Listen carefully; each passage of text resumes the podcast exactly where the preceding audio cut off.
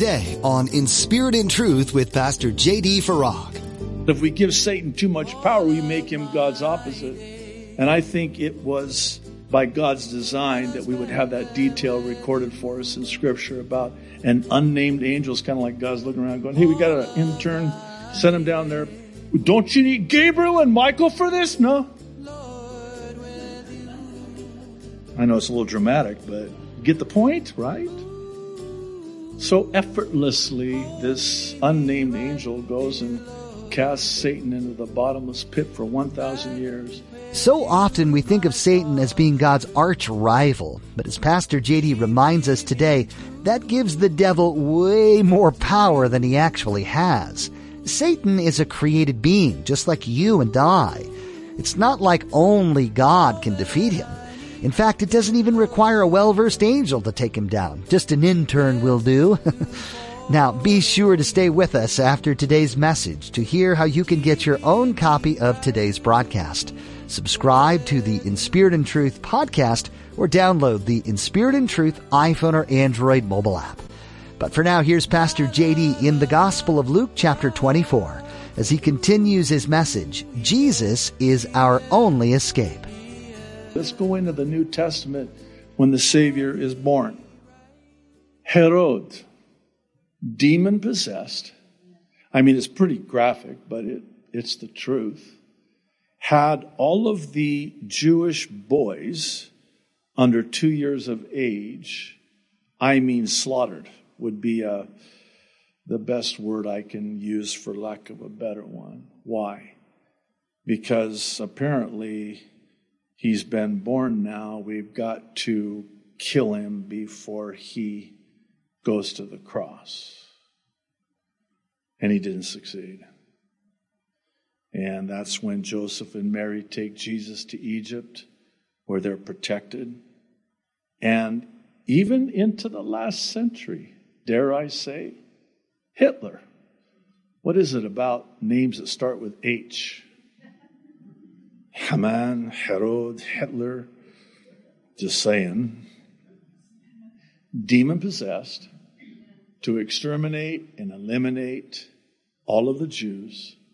Why? Because if he were to succeed, he'll never succeed, then Jesus cannot come. Because you have to understand that when Jesus comes at the second coming after the seven year tribulation, which is after the rapture, which is before the seven year tribulation, the Jews have to call upon him the one whom they had pierced. Again, Satan knows the book of Revelation. Listen, if you had a book like that, inspired by the Holy Spirit, written about you, you'd pretty much know that book pretty well. Which is, by the way, I think one of the main reasons why Satan is successful in keeping Christians from reading the book of Revelation. He doesn't want them, oh, it's a complicated book, it's so apocalyptic. Actually, that's what the word revelation means, apocalypsos in the Greek. I know this is deeply profound, but revelation, revel, reveal, unveil. That's what apocalypsos means. It's an unveiling, it's a revelation of what's going to happen in the future. And it, I wouldn't want someone reading a book about my end that was like that. He doesn't want you reading it. And he surely does not want you to know about what needs to happen at the time of the end. Well, not only is Genesis 3:15 the first prophecy in the Bible and the first mention of the gospel, it is actually also a prophecy about the Lord's return because this crushing of Satan's head, his head isn't crushed yet. He's still alive and well. But when his head is crushed, it will be ultimately fulfilled after the millennial reign, the kingdom age of 1,000 years here on this earth. Maybe I can just give you a quick thumbnail sketch of how it's all going to go down. The next event on God's prophetic clock is the rapture. Can happen anytime. I mean, anytime. After the rapture, the Antichrist is revealed. The seven year tribulation starts when Daniel 9 27 is fulfilled, and there's a seven year agreement that is enforced and confirmed. In the middle of that seven years, the Antichrist will set himself up in the rebuilt temple, declaring himself to be God. He'll commit the abomination that causes desolation. It will be at this juncture that the Jewish people will realize this is not our Messiah. This is the false Messiah, the Antichrist, in place of Christ. And that's when they come to a saving knowledge of their true Christ, their true Messiah. And then they flee Jerusalem, as Jesus describes in detail, I might add, in Matthew 24, to the place that's prepared for them. Many believe Petra in modern day Jordan for the last three and a half years of the seven year tribulation. Then at the end of the seven year tribulation is the second coming. It's been said, I think rightfully so and aptly so, that at the rapture, Jesus comes for us. At the second coming, Jesus comes with us his bride by his side. We're coming back with Jesus after the seven year tribulation. And then the whole house of Israel is saved. And then we enter after the second coming into the 1,000 year reign. Satan's head's not ultimately and finally crushed yet. Well, where is he? Well, it's very interesting, actually. We're told that an angel, unnamed angel, I happen to think that it's just an intern in heaven, is sent down to take Satan and cast him and chain him in the bottomless pit for the entirety of 1,000 years. The reason I say it like that is because we do err greatly when we give Satan too much credit. He is not omnipotent. He's not omnipresent. He is not omniscient. He's a created being. And we go to one extreme or the other, we either dismiss how powerful he is or we overstate how powerful he is. And he's, he's good with both. Either one's fine.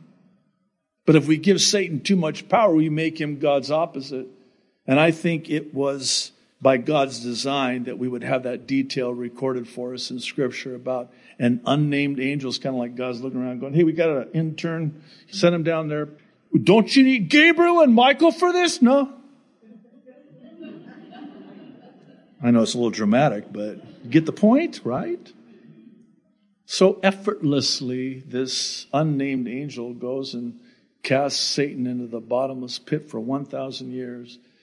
And we, with Christ, rule and reign for 1,000 years on earth, and earth will be like it was before sin entered the world.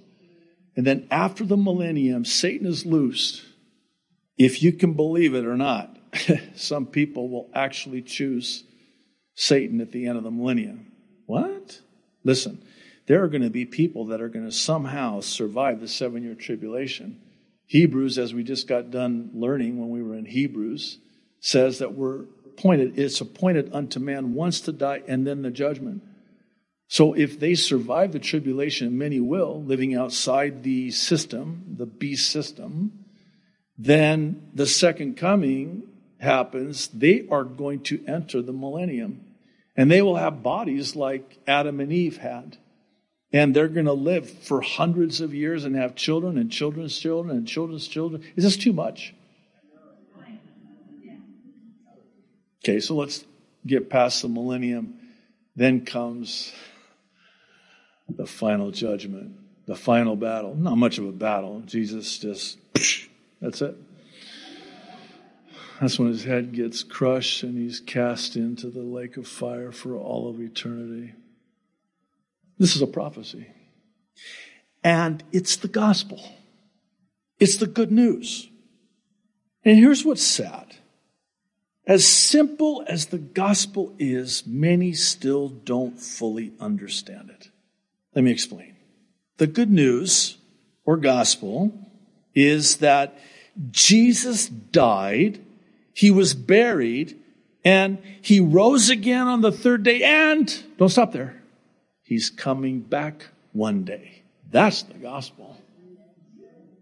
That's the good news. And if you're anything like me, and I suspect that you are, I could use some good news like that. It wasn't that long ago when we were studying through 1st and 2nd Thessalonians, verse by verse.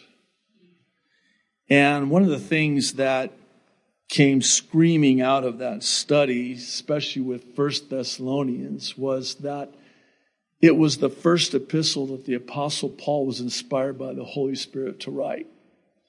And he writes it to this church in Thessalonica, a church that he started and some believe spent no longer than maybe three months there. Then he was basically run out of town and he, ever since that time, longed to go back. He loved this church. This was his first letter that he was inspired to write. And it was a young church with new believers. And the apostle Paul had the audacity to teach them Bible prophecy. They're new believers. You can't talk to them about the rapture. Watch me now. It's the first time the apostle Paul presents the gospel, not to the Corinthian church. I know you're thinking 1 Corinthians chapter 15, the first four verses. That's okay. You're wrong. So was I. Here's the gospel. 1 Corinthians chapter 15. That's, that's not the whole story. and by the way, that's not the first time Paul presents the gospel. The first time he presents the gospel is to the Thessalonians. I'm, I'm sorry I'm yelling, but this is so exciting. Because when he presents the gospel for the first time in recorded scripture, he includes with it, in fact, it's the context of it the rapture of the church. That's good news. And these are young believers. He was only there for three months, let's say. And he's teaching them about the rapture. Wow. Wow. Just wow. That's all I can say. Just wow. Let me begin in verse 13, 1 Thessalonians chapter 4. He writes, Brothers and sisters, We do not want you to be uninformed or ignorant about those who sleep in death, so that you do not grieve like the rest of mankind who have no hope. Uh, by the way, backstory real quick, context. He's writing this letter because the Thessalonian Christians are freaking out. What do you mean? Oh, they're freaking out because a lot of their loved ones were dying and they're going, wait a minute, Paul taught us when he was here about the rapture, but they already died. And now what happened? So Paul's like, okay, let me clear this up for you. You don't have to freak out at all, nor do you have to grieve as those without hope. And here's why. And here it is, verse 14. The gospel. First time.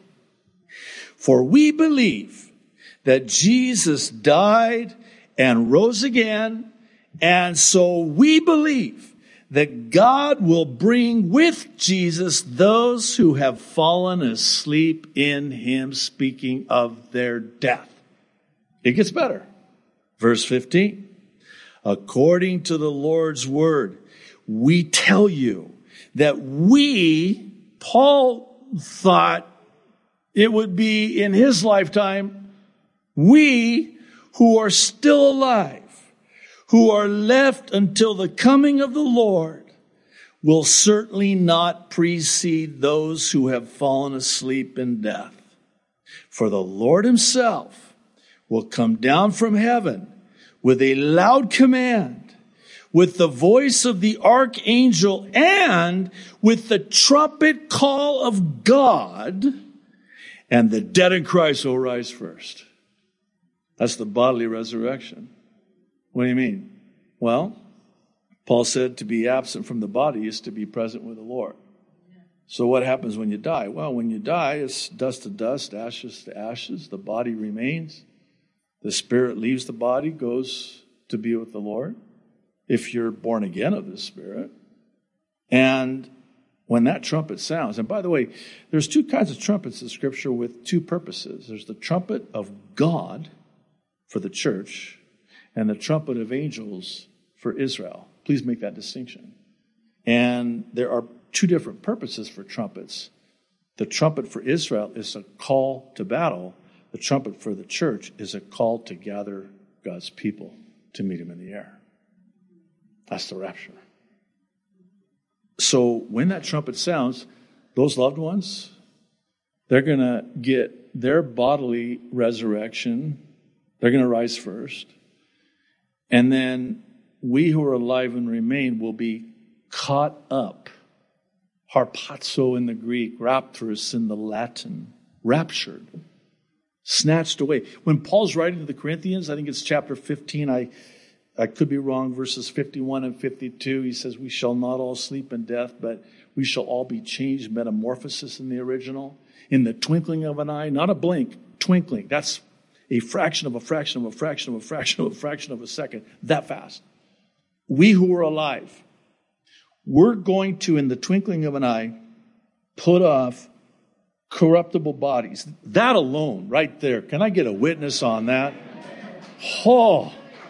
And then we're going to get our new glorified bodies in the twinkling of an eye, and then we are going to meet them with the Lord in the air what I am saying and preaching and teaching and quoting here from God's Word is real. It is more real than the comfortable chairs you're sitting on today. That's how real this is. This is not pie in the sky, as they say. No pun intended, by the way. We are going to be in the sky. And if there is pie, that's even better. But this is real. This is going to happen. This is the gospel. This is the good news. Could you imagine, just for purpose of discussion, could you imagine if the good news was Jesus died for us, paid the penalty in full, was buried, and he rose again, and then it ended there? Be like, and? Well, I, I did my part. Wish you the best. no, that's not the end of the story again. He rose again, defeating death, and he's coming back. He's coming back. Paul goes on to say after that, we who are still alive and are left will be caught up together with them in the clouds to meet the Lord in the air, and so we will be with the Lord forever. And he says this in verse 18 Therefore, encourage one another with these words. This is very encouraging, especially in the world in which we're living in today. Encourage one another with the good news, the gospel.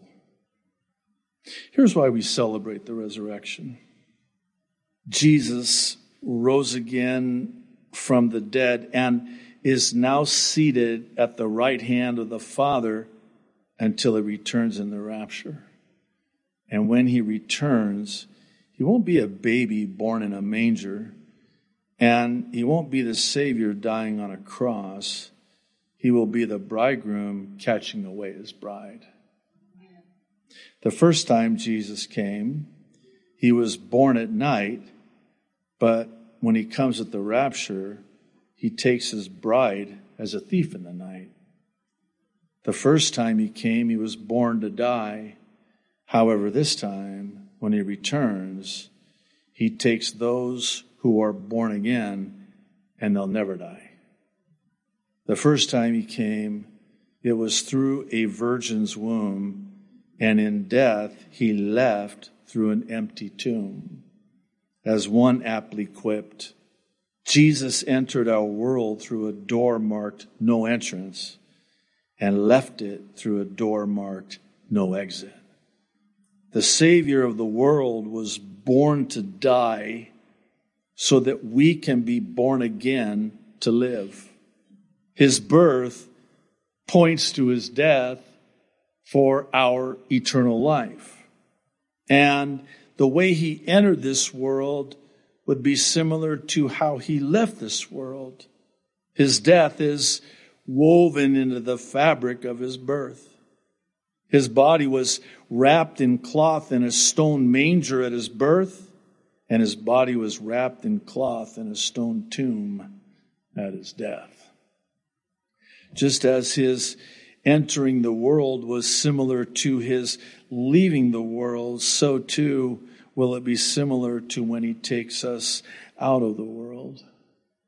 And I would suggest that the question before every single one of us today for all of mankind is this Will we allow him entrance into the door of our life for eternal life when we exit this life?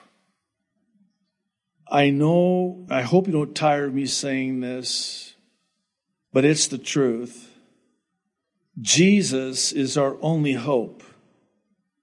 Yes, the blessed hope, Titus 2:13, but he's our only hope.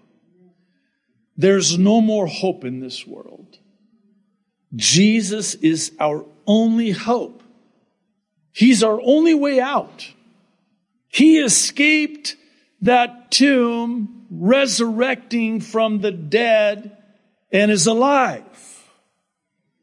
And so, too, are we going to escape in what one has referred to as the great escape, the rapture of the church? And by the way, I have no problem with that, even with those who take issue with that. Oh, you pre trib rapture people, you just want to escape. I'm like,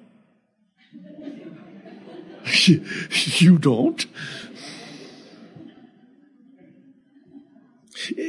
Again, I know this isn't proper English, and I hope you don't tire me saying this. I do say it often.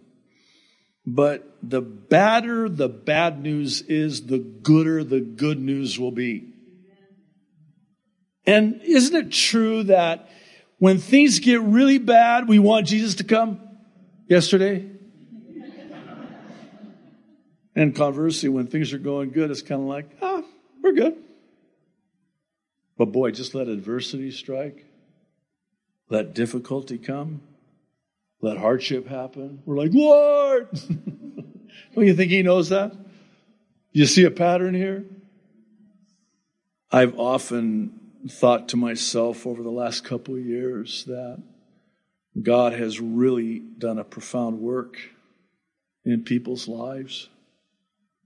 Getting us, even his people, maybe even in some ways, especially his people, to loosen their ever tightening grip on this world and the things of this world, the things that heretofore we've put our trust in, relied upon, and then you watch it evaporate.